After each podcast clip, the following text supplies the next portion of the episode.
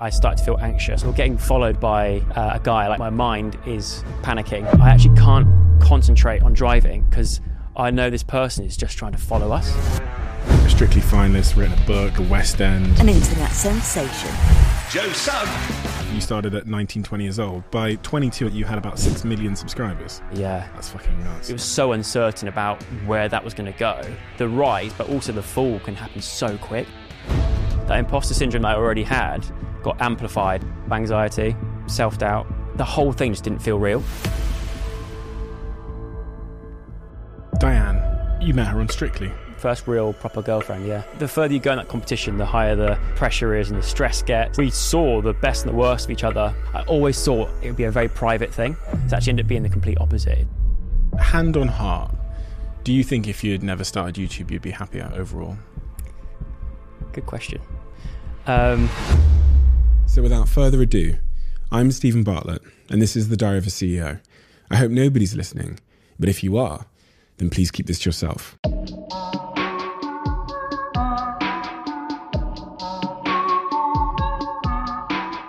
Joe, hello. tell me, what are the most important things that I need to know about you from your early years in order to understand you? Um, In order to understand the man that you are today? The man I am today. I was quite a loud child. I was a loud, annoying child growing up. When we look back through like family videos, um, it's it's quite embarrassing to watch, particularly me because um, I I'm the, I was the sort of boy that'd be like, "Mummy, watch this, watch this," like repeating myself over and over again, and we're watching it back like, "Oh, shut up!" Like you were an annoying child. But then um, at some point, I flipped, and I don't know when that was, but at some point I flipped and became a very sort of timid, quite a shy child. Um, always very creative, even from an early early age. Um, I was uh, a good drawer. I used to illustrate and draw a lot of pictures at school, um, which definitely came from passed down from my parents, mum and dad, both very creative in their own in their own sense. I went to a very very small primary school um, in rural Wiltshire. Uh, I think there's 52 pupils in our in our whole school. Going from there to secondary school was a big change for me because that was going from 52 pupils in the whole school to over a thousand. So that was a big, which probably could have a a, a reason why I went from being sort of quite a loud, annoying child to being a lot more sort of oh I'm at my depth here. I'm now a small fish in a big pond. You were, I read in the book in chapter one of Grow that you were quite self deprecating at that point. In secondary school, yeah. Yeah. Yeah, yeah. Primary school, I, I feel like primary school, I was, a, a, I was a lot more confident. Everyone knew everyone very well, and I just felt like a lot more popular then. Mhm. And then, yeah, moving to secondary school, it was much more like, yeah, like I said, it was, it was a very different place, um, and that's when I first sort of encountered teasing and bullying and stuff. And I wasn't necessarily like bullied. I would, but it was more like if there was ever like teasing going on or or things that they were trying to sort of dig, I very quickly sort of realized if I'm already sort of poking fun at myself, th- they will get bored of trying to poke fun at me. So there's less chance of that happening. At that age in secondary school, would you consider yourself to be a, a confident child? No, no. It, do you know what? Silently confident. Like in my head, I've always been the sort of person where I can, I know what I'm capable of, and like I know that that I think, you know, I know that I'm, I can do certain things to a good standard, and I know that I I, I can be a good student and all this kind of stuff. Um, but on the outside, not as confident at all. So like with work and stuff, I was very confident. I was confident that I'd be able to get the grades and do well in school and things like that. But it's more the sort of social side of it. I found that a lot more difficult. Well, if I'd asked you at that age what you wanted to be when you grew up, what would you what would you tell me? Say like sixteen ish. 16, I wanted to be, I wanted to work in media, but I wanted to be more, go more down the route of um, animation. My goal as a kid, initially, first of all, it was an archaeologist. Of course, yeah. I wanted to be Indiana Jones. And then uh, secondary school, um, I wanted to work for Aardman. I wanted to be an animator, like model builder, um, or just. I think I've got I've got a lot of patience, and Uh, if you know animation's like, or how long it took to make Chicken Run or Wallace and Gromit, you know, those films take a long time to make. So I wanted to, yeah, I, I, felt like I'd be good to do that, and I wanted to wanted to work for for Aardman. You, your your grades at A level were really good, Yeah, uh, which was surprising because then you know most people with those kind of grades that get A's and stuff would then go off to university. yeah. You chose not to. No, yeah, it's it, uh, so we did uh, work experience. I don't know if you did the same. Like when you, when Oh, you yeah, turn yeah, yeah. sixteen, you have to Oh, yeah. get Went to a form. dentist. Did you? Yeah, I, see. fell asleep every day. So I, I um, I I decided to go roof thatching with my uncle. So my uncle is a roof thatcher, which is a a, a very old traditional craft that they don't really teach anymore. It's very like kind of there's no classes you can go and take, and you can't study for it. You've got to actually go on the job and work on the job, and you learn that when the master thatcher thinks you're ready, you then go from being an apprentice to a master thatcher. And my school, I remember my school advised that I didn't do it, but I went and did it anyway. Shouldn't have done, sorry. Uh, but I, I, I, so I went and did that, and then um, I absolutely loved it. And, I, and it was, it, I was outside. I think what it was is I was outside. It was, it was tough. I wasn't really. I was lifting a lot of straw and moving things and sweeping up, but I, was, but I absolutely loved it. Is there's something about like when we finished a roof, we'd look at what we'd done, and it's just that feeling. I wanted to bottle that up and be like, that's what I want for the rest of my life. So I decided that I wanted to be a roof thatcher for the rest of my life. I'm the sort of per- I'm very kind of I'm very bad at making my mind up on things as well. There's a lot going on. I'm very bad at making my mind up on stuff. So I was like, what if it doesn't work out later on down the line? I need to have A levels. So if I if this doesn't go to plan or you know after a while I don't like it, I can at least then try out university and go back to trying to work for something in the media or or Aardman or something. So, um, but I didn't. I'd sort of. I, I, I always like the idea of having safety nets underneath me. So if something if something doesn't go to plan, it's all right. You've always got that safety net of, and that's kind of like in a way what roof thatching became because I started doing YouTube as a hobby off the back of the thatching. I did it in my spare time, and that started to take off and and become a full time career. But then I was in a way safe going into that because I was like, if it all doesn't pan out, because this is going back to when YouTube wasn't really a career as well. So it was it was so uncertain about where that was going to go. But I always felt very like secure in the fact that I knew that if it didn't pan out, I try it for a year. If it doesn't work, I can go back to a job that I genuinely really really love. So yeah, the two the two ideas that that almost in sort of collision there was this idea that you are very self confident in your abilities, and that you've always needed a plan B. yeah, I was trying to make them make sense Hmm. as two kind of separate ideas because one of them sounded a bit like self doubt. This idea that sometimes there's a struggle to make a definitive decision and that there's a need for a plan B. Are you someone that has self doubt at the same time? Because I think it's imp- I think it's possible to understand your talents but also have doubt in the future and how things will pan out. Yeah, I'm the sort of person where I think of the best case scenario. So like I I have those im- like I've got a very vivid imagination. So with, with everything I go into, I always think of the best possible outcome, which then gives me that sort of self confidence. But then I also have Mr. Self Doubt on the other side who finds the worst case scenario, and then they they have a battle in my head of how I should think, and it, that I think that's where the indecision comes from with a lot of stuff. I live with it. I'm glad I've kind of got it because without like, I would I wouldn't want to always have the self doubt there, and I also wouldn't ever always want to have the self confidence there because I think that would make me a completely different person, maybe a person that I don't like either. So I don't know. It's, it's there's um yeah I have I have both. That, that's the thing with um with the self doubt. If it's just a little bit too high, and I, I learned this actually from a guest on this podcast called Nir Eyal. He um his he wrote a book on why we get distracted and ultimately like why we pro- procrastinate on things. Mm. And he says procrastination is the result of us trying to avoid a task or thing that's that we have psychological discomfort associated with. Yeah. So when you're like, you know, you've got the essay to do, you'll end up doing the washing up because Mm-hmm. that's the task you're competent in. And whereas with the essay, you know, there's loads of research to do. You're not necessarily, you don't feel comfortable starting yet. Yep. There's something missing. So there's mental, psychological discomfort. So you just go do the dishes. Yep. And I think self doubt is one of the things that leads us to have that psychological discomfort where we just kind of delay it and wait for that perfect time or Yep. go do the dishes. I have that all the time. I, I, I always say it's because I'm creative. It's because I'm creative. It's like I get scared. I don't know if scared's the right word, but I yeah I put it off. Like if, if I know I've got something I want to do that's that is creative and requires a lot of sort of sitting around thinking beforehand and then putting pen to paper or or um, anything that's going to involve the creative process, I delay it and I I think it's a thing of like, what if I start doing it and instantly I don't like it, and I'm like, ah, this is not how I imagined. Because you, you sort of, in your mind, you have this version of it, it's all just going to come flowing out of the pen, or you're going to start filming um, something and it's all just going to go perfect plan, and, and it doesn't. It, it very, very often does it all just completely flow.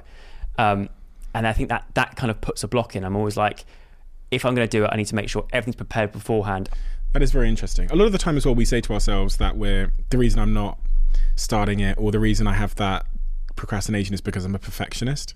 Hmm. I, I've, I really want, you know, everyone loves that because it's a nice way of framing yourself as being, as having really, really, really high standards and being, honestly, it's kind of like saying, I'm the reason I've not started it yet or the reason I struggle is because I'm amazing. Yeah. It's almost like saying that when really, a lot of the time, it's probably self doubt and that psychological discomfort associated with you don't feel fully competent or like you could fully nail it, and you're Yeah. trying to avoid the mess, which Yeah. which we all encounter as we do anything. Yeah, I think it's like it's kind of like that. I I think it's from that part of my brain that's like seeing the best possible outcome. So like Yeah. let's say for example, uh, I'm doing a, a painting.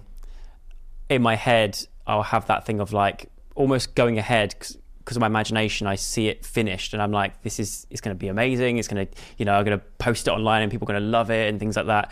But then I s- start and it doesn't quite go. I'm like, oh, actually, this is in my mind. I've gone through this process of like doing it over and over again and getting it to how I want it to go, and then I start doing it. It's not going how I imagined it, and that sort of scares me a bit. And that's why I think I put things off more from that kind of side.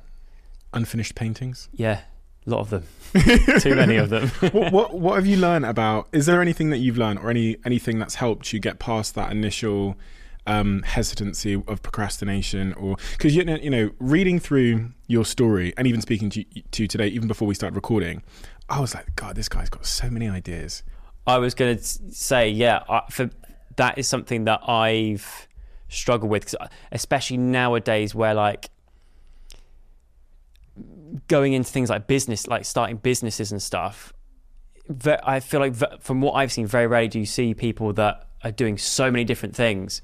And it is that thing of like, I'm a plate spinner. Like, I love spinning plates of different things and trying to keep up with these spinning plates. And I take time to sort of sit back and look at these things and think, what? When are you going to sit on one thing and actually just do that thing and devote your? Because you see, like, you look throughout history of like artists and people who have devoted their whole life to sculpting. Do you know what I mean? And and um, I sort of tell myself I'm not going to achieve anything sort of near that if I don't dedicate my whole life to one thing. But for me, I just find it so difficult because I'm like, I've got a limited time and I want to dip my toe into everything. And it's weird because I feel like I use this analogy and I don't know if it's a great analogy or not, but with the YouTube sort of career that I've had over the last 10 years, that is something that I did sort of double down on and really focus all my energy on at one point.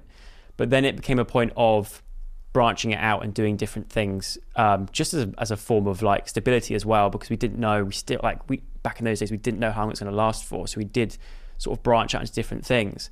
And I think I just got a bit carried away with the branching out and just I was like, there's so many things to sort of see and try out and do. I see like the that YouTube thing of like catching a like going out to sea and catching a wave and caught that wave in.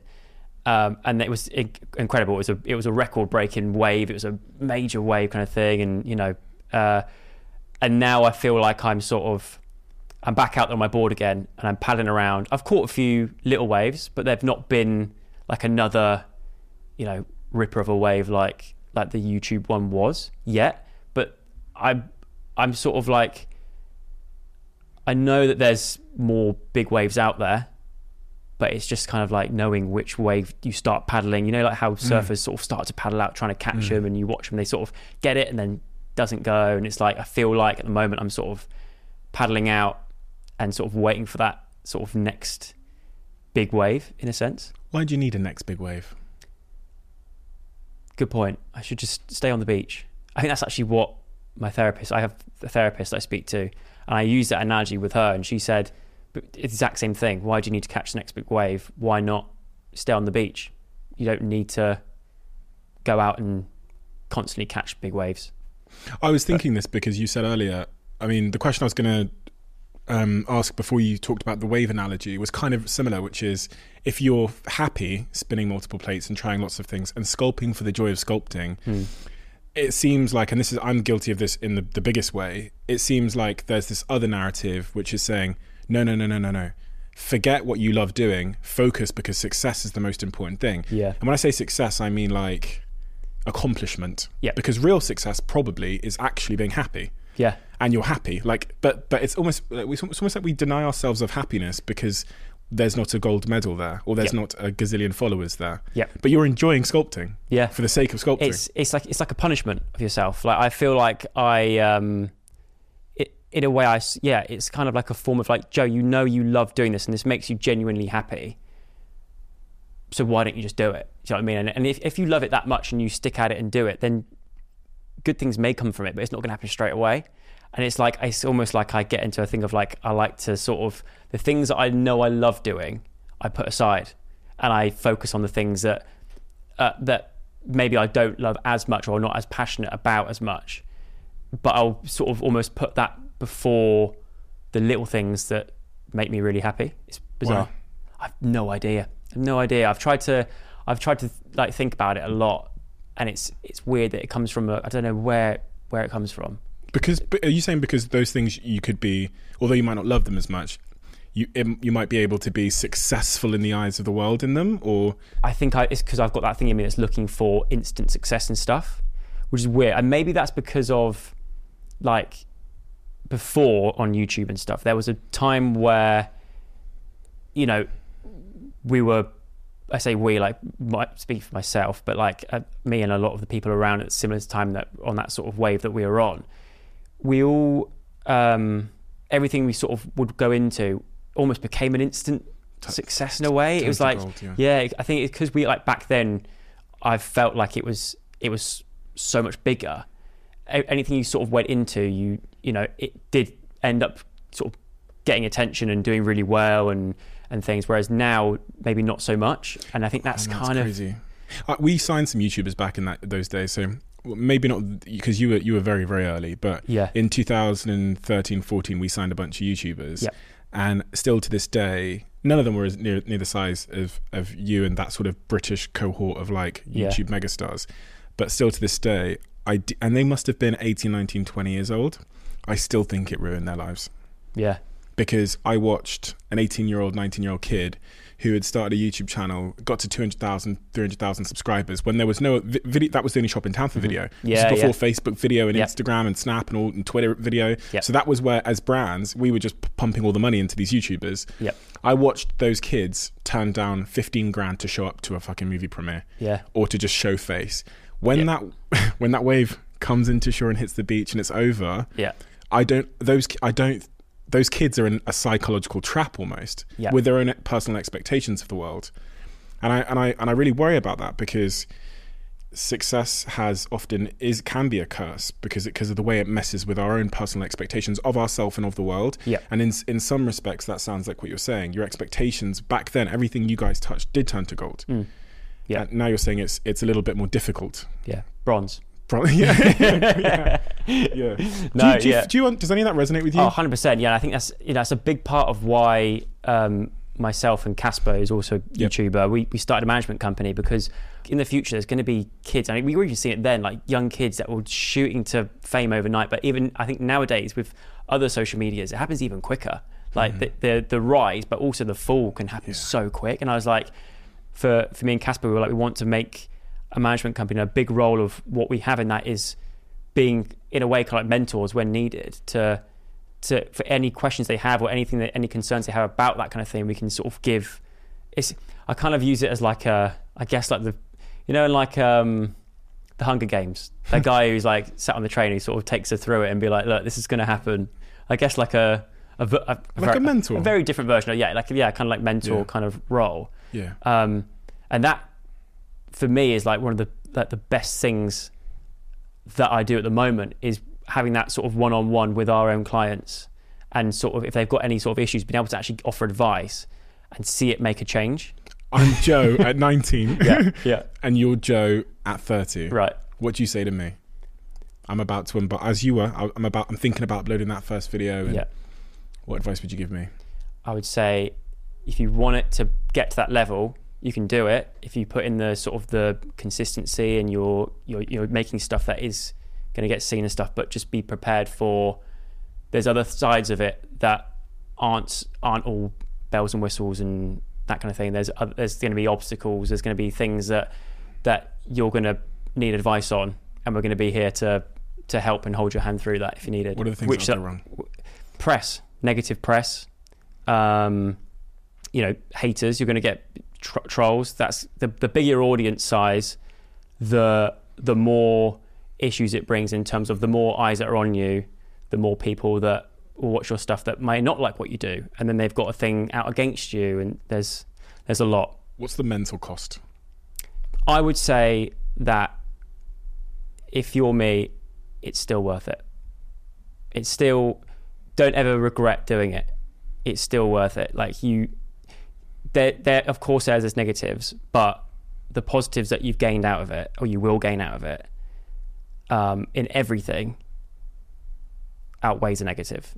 And don't get don't get bogged down by the negatives because there's more pos- you know there's more pos- there's going to be more positives than negatives the the negatives don't matter as much as you think they're going to matter at the time at the time when you experience these negatives and these things that you know don't go your way or that's going to happen but don't let it don't dwell on it don't let it consume you because there's positives beyond that that and you'll you you'll look back and you won't regret it What is the worst thing that's going to happen to me the worst thing that's going to happen to you over the next 10 years? So I'm 19 years old. You know how it all plays out. Yeah. Overthinking. Overthinking and worrying about what other people, how they perceive you. What cost is that going to have? Um, a few sleepless nights, uh, a lot of anxiety, self doubt. I'm guessing at 19 years old, Joe didn't know what anxiety was. No, no. What is it? It's a feeling of claustrophobia, feeling a bit trapped. Um, Do you remember? Do you remember days through that period? I mean, you, you talked a little bit in the book about I think 2015 or so, a couple of years in. I mean, so you you said earlier you started at 19, 20 years old. By 22, am I correct to say that you had about six million subscribers?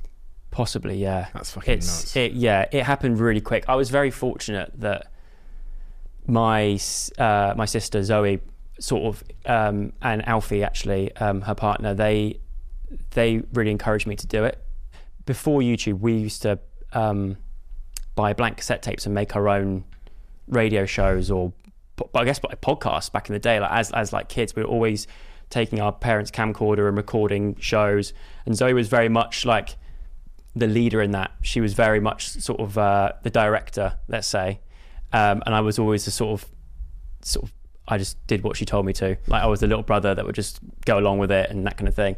And um, so when YouTube came around, she started to get a bit of success from it, and she was like, "You should give this a go because it's the kind of stuff that we were doing as kids or have done. We kind of like it's not that far off from what we used to do, but you know, there's an audience that can watch you from around the world, and and um, and uh, so yeah, so I gave it a go, and it, and it, I think back then the success of like the some of the some of the stuff we filmed back then wouldn't it be like a, a drop in the ocean now in terms of like how big social media's got and and YouTube and stuff.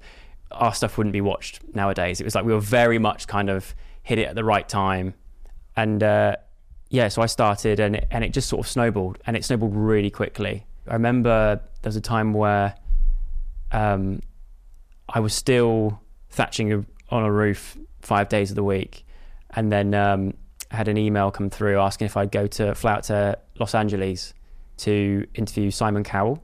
And yeah, I flew out there, and it was all first time ever experiencing a business class flight. I still had like straw in my shoes from like being on the roof, and like hadn't showered, like kind of like just grotty Thatcher, getting on this plane like a chauffeur driven car pulled up to a house and took me off to the um, Heathrow Airport, and I went through the there's like a little secret bit um, where they put these barriers down. You have your own like private security kind of thing, and you go through and and I was like, it just blew my mind, and and uh, and I hadn't even got to Los Angeles yet. First time ever flying on my own, like solo, um, and uh, that whole experience was just like the whole thing just didn't feel real.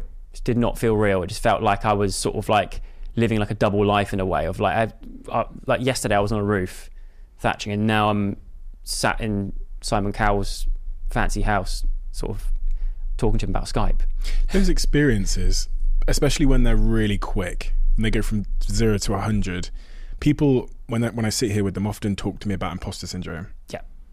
Because, you, as you said, you're kind of living a double life. You're Yeah. like, what the fuck am I doing? Yeah. I'm in my shoe and Simon Cowell. And Definitely, yeah. Imposter syndrome. There's definitely a lot of that going on. Um, and that must result in overthinking and doubt and Yeah. all those things we talked yeah, about. and that's another thing actually that I would say to younger Joe is that you're going to get this thing called imposter syndrome. Um, you'll learn about it later, but yeah, it'll be there.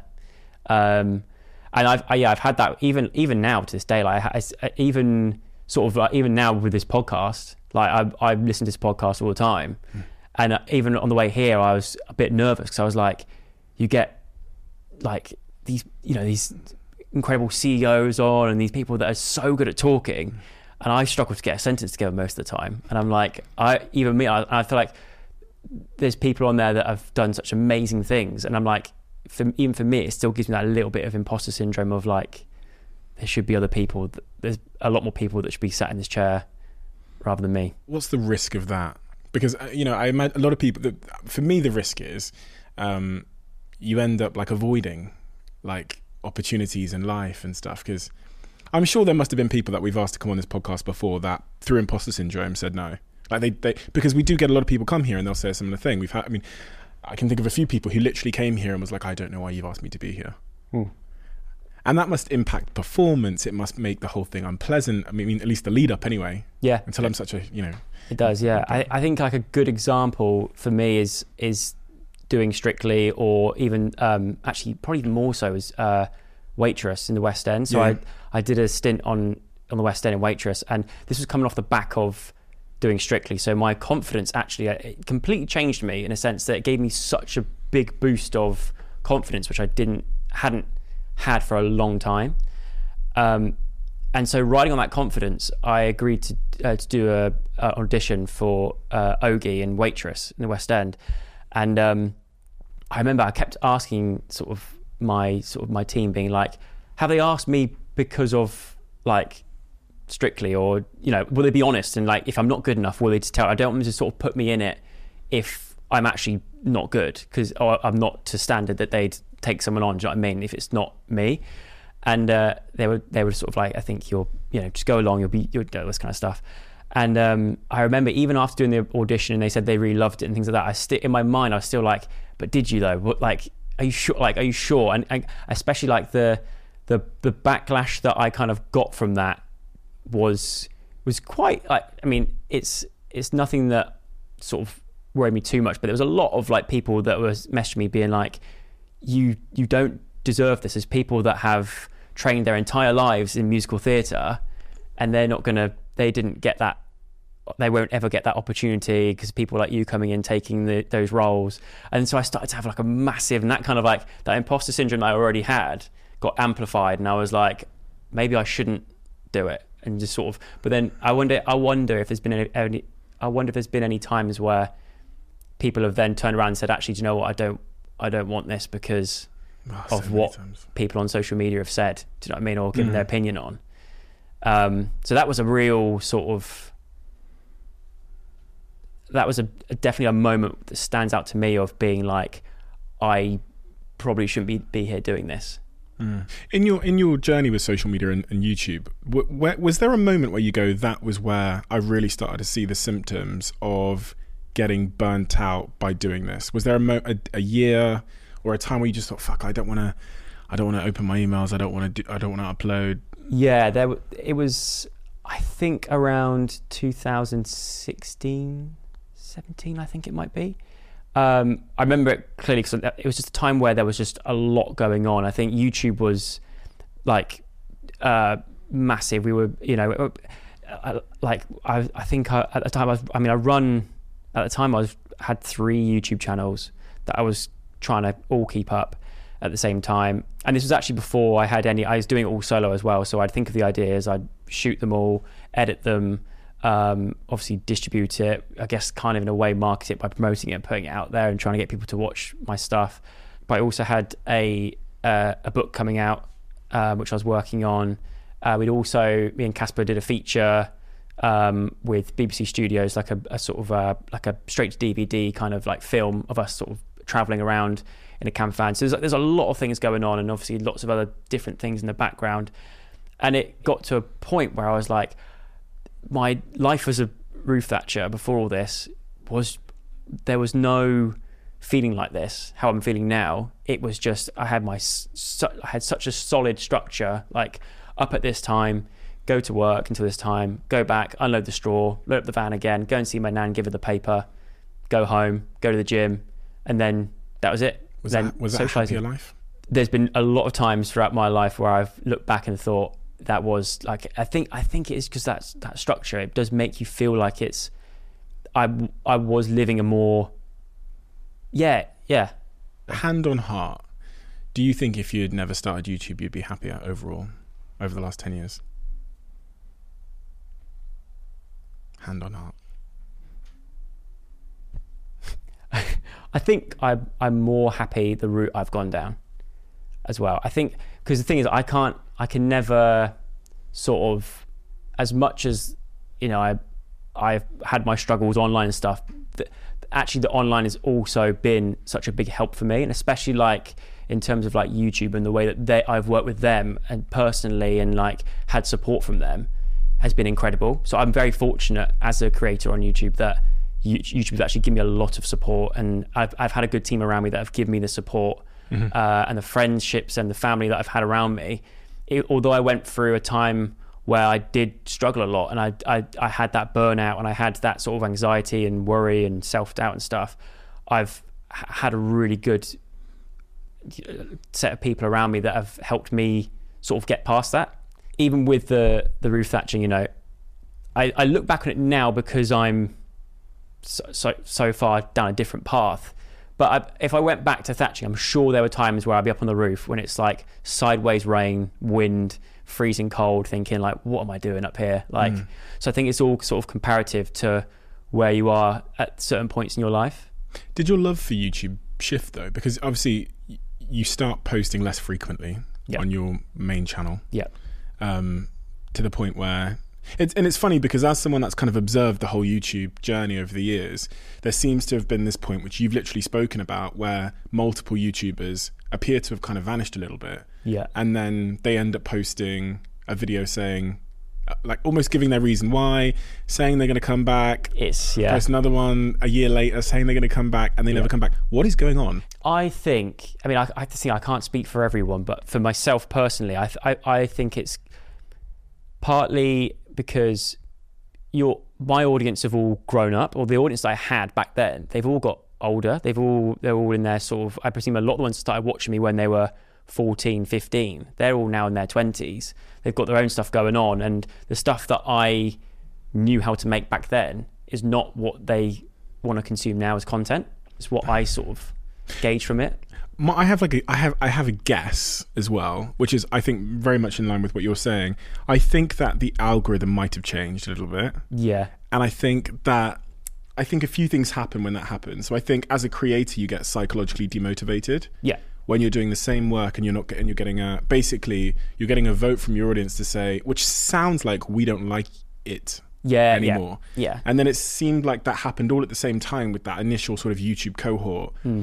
And so a lot of them because they saw declining numbers in whatever they were making, decided to try other formats and other things and go into other places.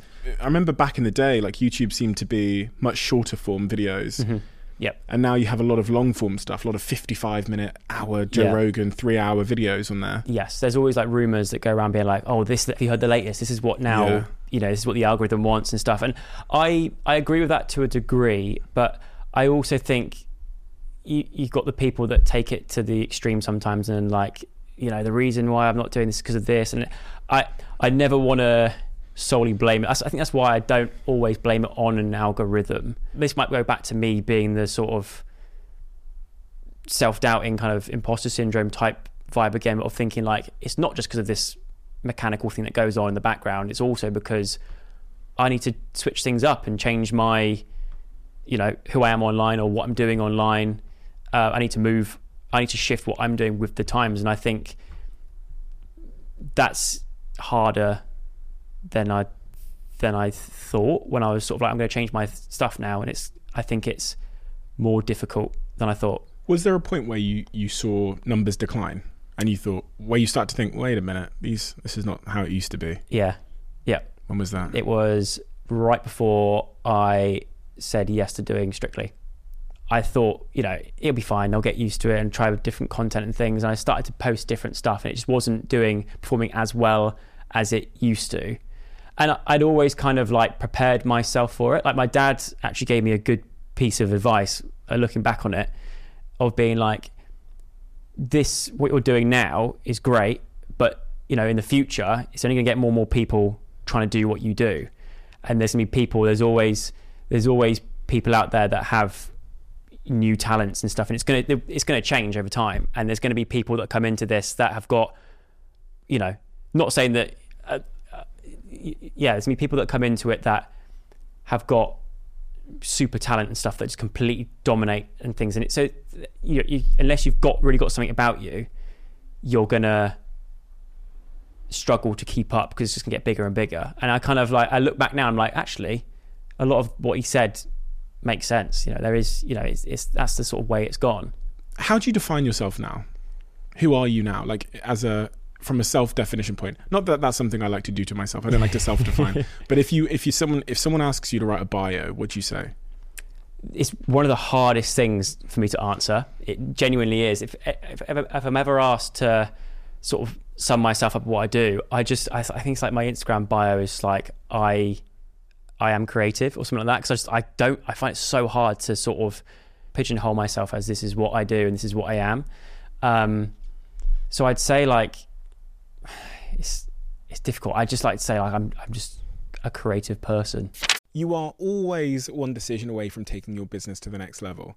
And a decision that's helped me to transform my business is moving over to NetSuite, who I'm excited to say are a sponsor of this podcast. If you don't know already, NetSuite is the number one cloud financial system bringing accounting, financial management, inventory, HR into one platform and one source of truth. It's reduced IT costs because it lives in the cloud, so you can access it from anywhere. And the cost of managing and running multiple systems because it's in one unified business management suite. My team and I don't have to worry about tasks being manual and clunky. And it means that I can be more efficient and to focus on more important things like bringing you the best episodes and guests on this show. So I become one of the 37,000 companies that have already made the move over to NetSuite. NetSuite has extended its one of a kind flexible financing program for a few more weeks. So head to netsuite.com slash Bartlett for a free product tour. Back to the episode. You wrote a book, Grow, Yes. about being outside and in nature. It seems like a, a fairly unobvious topic for someone like yourself to write about. So it was very compelling. Mm. Why why did you decide to write about this, about the importance of going outside? during the lockdown, we were all sort of looking for things to keep us busy, and and I, like we've mentioned before, I love hobbies. I'm always looking for things to do, and I had like a, a balcony that ran off from my living area, and I got into gardening in that small little balcony of the things I could do at the time and the things I had lying around.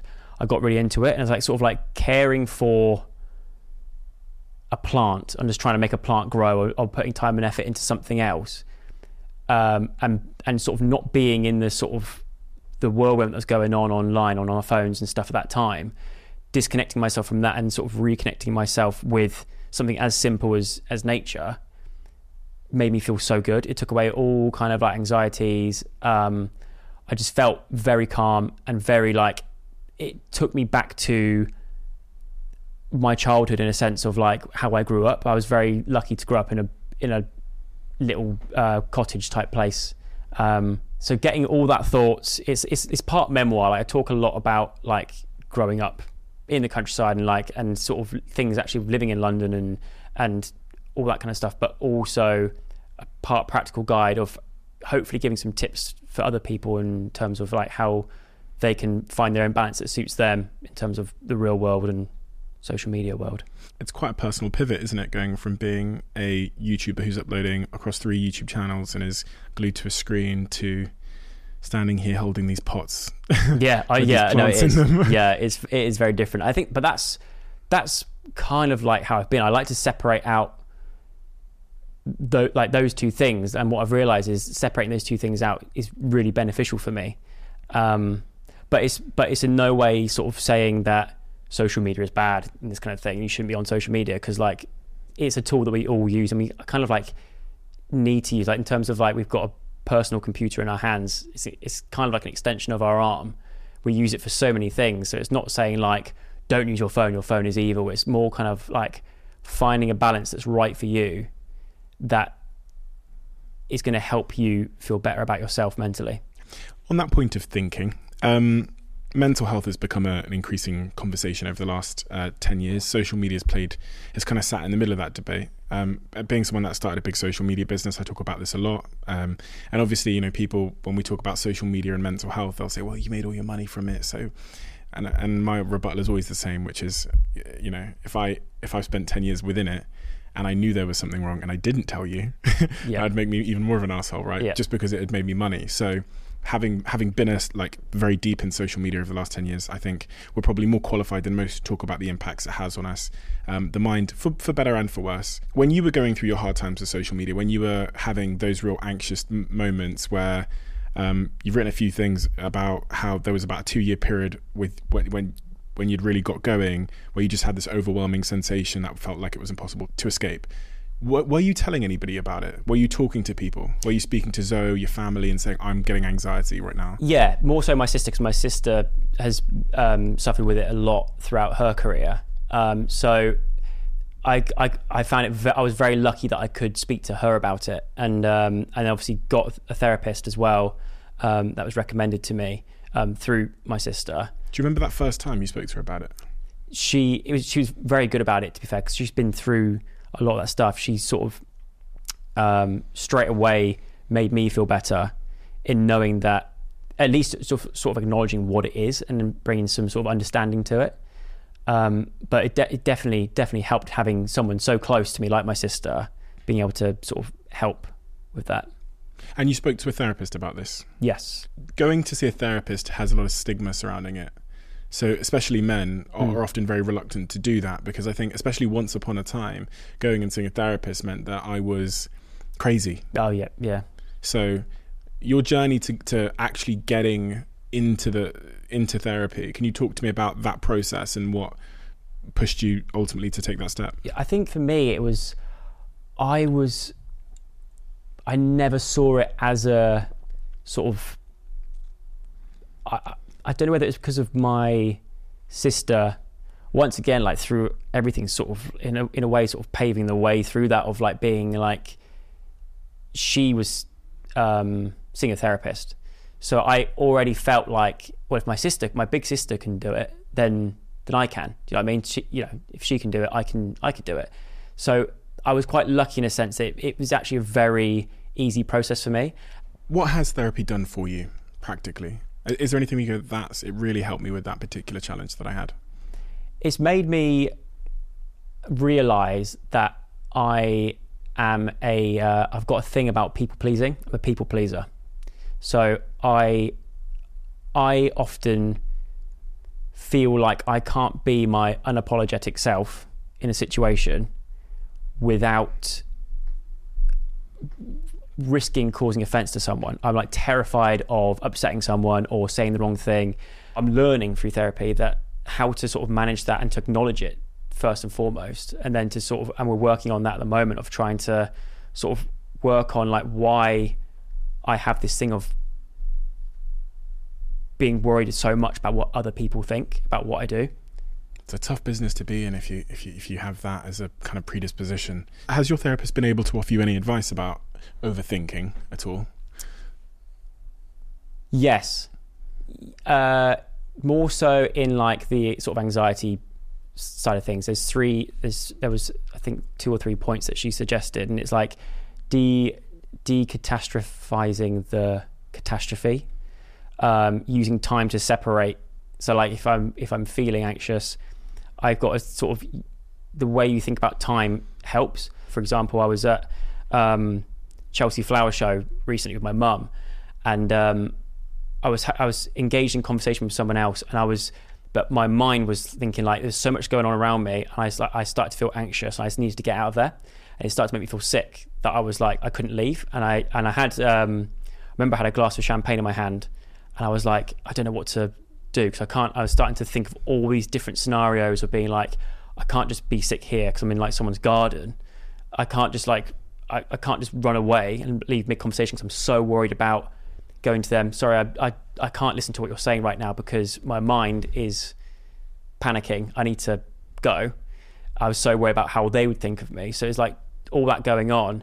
But if you, what I've learned is that if you take that and think this conversation is max going to last five minutes, that helps. And it's like, know that after those five minutes, you can walk over there and you can be on your own and do this kind of stuff. And it's going to help. So it's like kind of like if you're going into something that you think, oh, this is going to be a five hour thing or like exa- a two hour exam, you break it down into like chunks. So it's like I've got okay, this two hour exam is uh, four 30 minute chunks, mm. and that that starts to make me feel less anxious about things, and then also sort of thinking ahead of that whole thing. So if you've got an exam, thinking, well, after this, I'm going to go and do this, this, and this, and this, and when you're thinking about things further in the future, it actually starts to make make me feel more calm.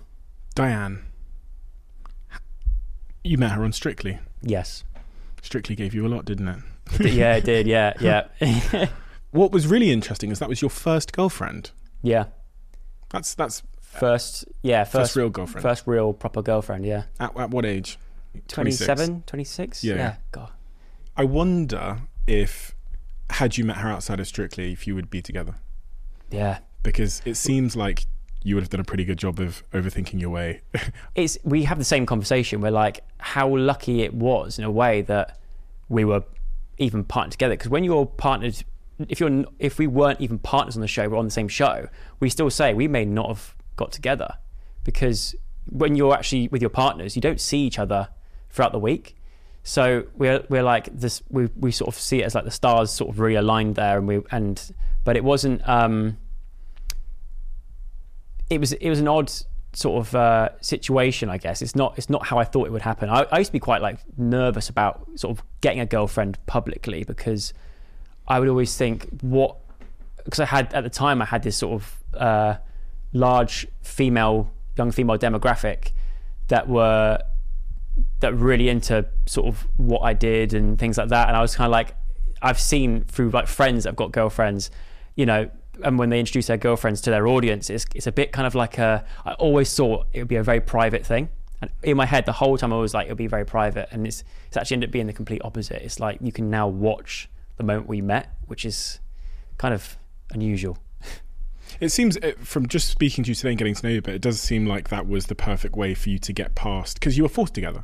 Yeah, yeah, yeah. And, and, it's you know what I mean. In the in the context of the show, you were forced to spend time with each other. You weren't there to to fall in love, but no. they put you together to do this very quite intimate thing, very deep journey over many many months. Yeah, and it feels like from a, from just understanding you a little bit, that was probably the best way for you to get past a lot of that, sort of talking yourself out of it. Hundred percent. And you know what? You you you see the. I feel like on that in that environment anyway, especially for me, is like we saw I feel like we saw the best and the worst in each other over that sort of 16 week period. Mm. There have been times where we go into training and like things weren't going to plan. We thought we're going home, and we, you know, stress. The, the further you go in that competition, the higher the pressure is and the stress gets and things like that. So we we saw the best and the worst of each other within those 16 excuse me within those 16 weeks and um and I was and afterwards I was kind of like when we even sort of like had time to really kind of sort of address things like post um and be like I actually kind of want to spend more time with you because I felt like I kind of I've seen the best and the worst and I can you know I'm happy with that and it and it's vice versa and so um so yeah that's how it yeah that's sort of how it sort of happened So the show ends. yeah You get to the final. You do very well, and It's then you did the tour, yes which Yeah. everyone, a lot of people do, and they love that process as well. When did you decide that your dance partner was not just a dance partner and was a girlfriend it was it was actually it was before the tour before the tour? It was before the so tour, after yeah. Strictly, but before the yeah tour. it was after the show finished um and like a few days after we had time to sort of like we obviously missed each other because we had, didn't see each other so after we like sort of like i do miss like miss spending time with you and things like that and so it- obviously we had a conversation had a sort of decided on to see each other more often and things like that and we actually then went uh went away to a place in the new forest Wait a minute, that was very quick. You had a conversation on WhatsApp or in person? no no like in person yeah, Okay, so you yeah. met up a few times in person. Yeah, yeah, you and then- straight to the forest. And then uh, we went, yeah, we went, uh, we went to the New Forest, like a little trip. right. Um, and I remember we were getting like followed because there's like there's a lot of like um, sort of there was a lot of like attention on us at the time, I, I think, and um, and so yeah, we were getting we were getting followed by uh, a guy. Like I'm, I'm very like sort of aware of like what's going on around me and stuff. I think it's I think it's just from the career that I've had over the last ten years. I don't know, but I'm like I was like that guy who's parked. I could see from my flat. I was like that guy who's parked there. He's a Paparazzi. paparazzi, yeah. And um, it's, this is going to sound really like really wanky, but I I, I, I, was lent an Aston Martin that, that morning. So I went down and I was like, this is the best. I do things like this more often. I get um, lent cars like this. And I was like, and so I went down and um, parked it. And he must have seen me parked. He knew what car to follow. And later on that day, I was driving along and I looked in the rearview mirror. And I was like, I think we're being followed. And then um, and I recognized the like the, the license plate was something to do with the car. And um, and it put me on so much edge. I was like driving along thinking like I actually can't concentrate on driving because Yeah. I know this person is just trying to follow us. Um, so I, I, I, um, I, yeah, I sort of turned off from where I was trying to go to because I don't want them to actually turn up to where we're going. So I was like trying to like Shake him off. shake him off a little bit. So I was like, right, Dianne, you know how to work Bluetooth? He's like, yeah. Put on the James Bond theme song. and we had that moment of just like trying to sort of avoid um, this this guy who was following us, and we did manage to do it. Obviously, very safely. Did the pictures come out in the paper? No, no, nothing. Luckily, because we were moving on the move. Um, but but yeah, I, I remember that very clearly. Of that kind of like a moment of being like, this is not what I'm used to at all. Don't don't know if I like this, but but then yeah, that's where we sort of yeah, that's where You're a couple of years happened. into the relationship now. yeah You live together, right? yes Yeah. How's it going? Yeah, it's going good. Yeah, going really well. It's it's it's really nice because we are both very like she's also one of the professional dancers, so she's still very much involved in the show and and when the show's not on, she's involved in the tours and things like that. So a lot of our time is separate. And we had one year, obviously 2019 was a year where we were like together and but we had our own stuff that we we're working on. It's a very busy year for me and also a very busy year for her with like tours and and back then even like I think they do like cruise like they do like cruise ships and stuff as well.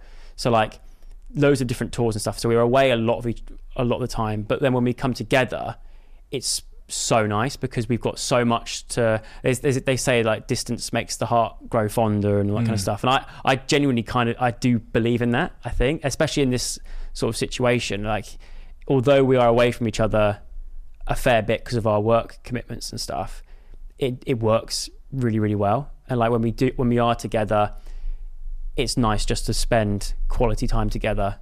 Um, but yeah, no, I'm absolutely loving it. We have a, a closing tradition on this podcast where the previous guest asks a question for the next guest, not knowing who they're asking it for. Do you remember a moment where you realized that you loved your job? When was it and why? And was there a moment when you realized you hated your job? When was it and why? Ooh, good question. Um, the moment that I remember that I loved my job was there's there's a lot of little moments that stick out, but I think it, this was going back to like the old YouTube gang. So like me, my sister, um, Alfie, Marcus, Butler, Jim, Tanya, a lot of that kind of the, the, the Brit crew we were called back in the day.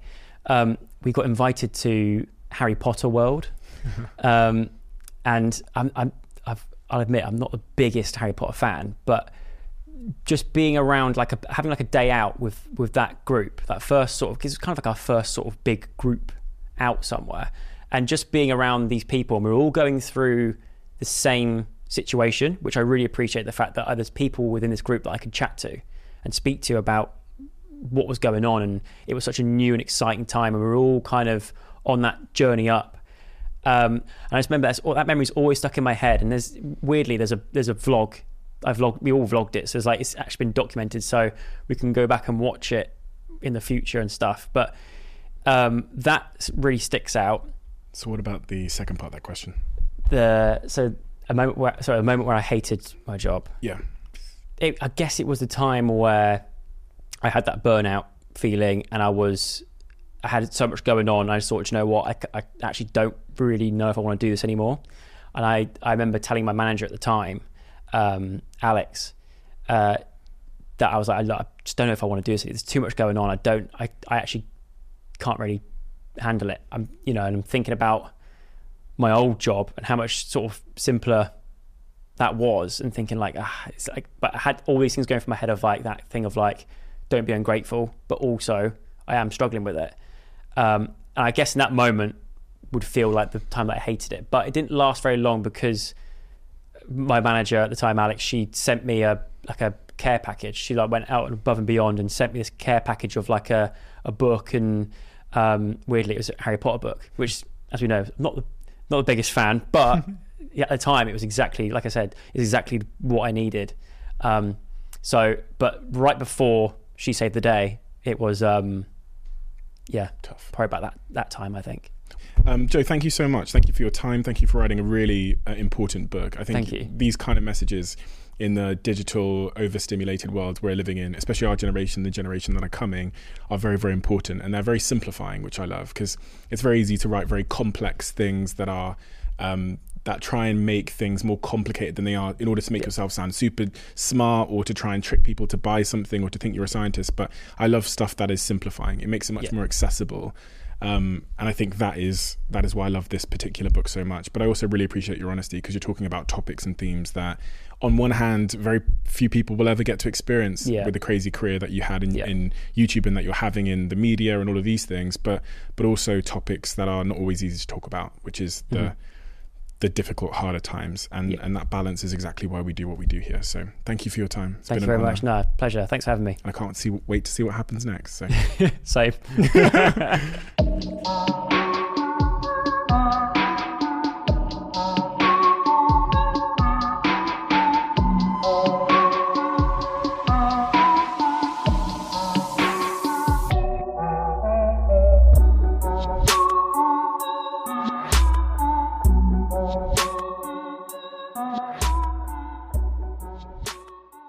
You are always one decision away from taking your business to the next level.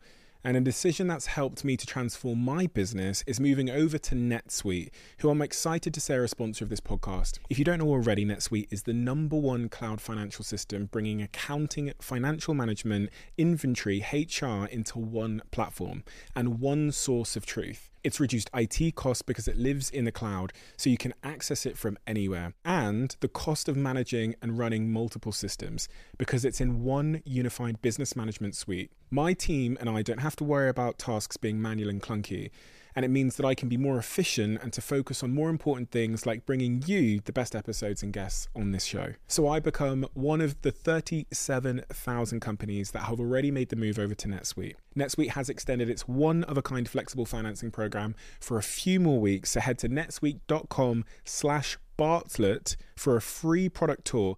Back to the episode.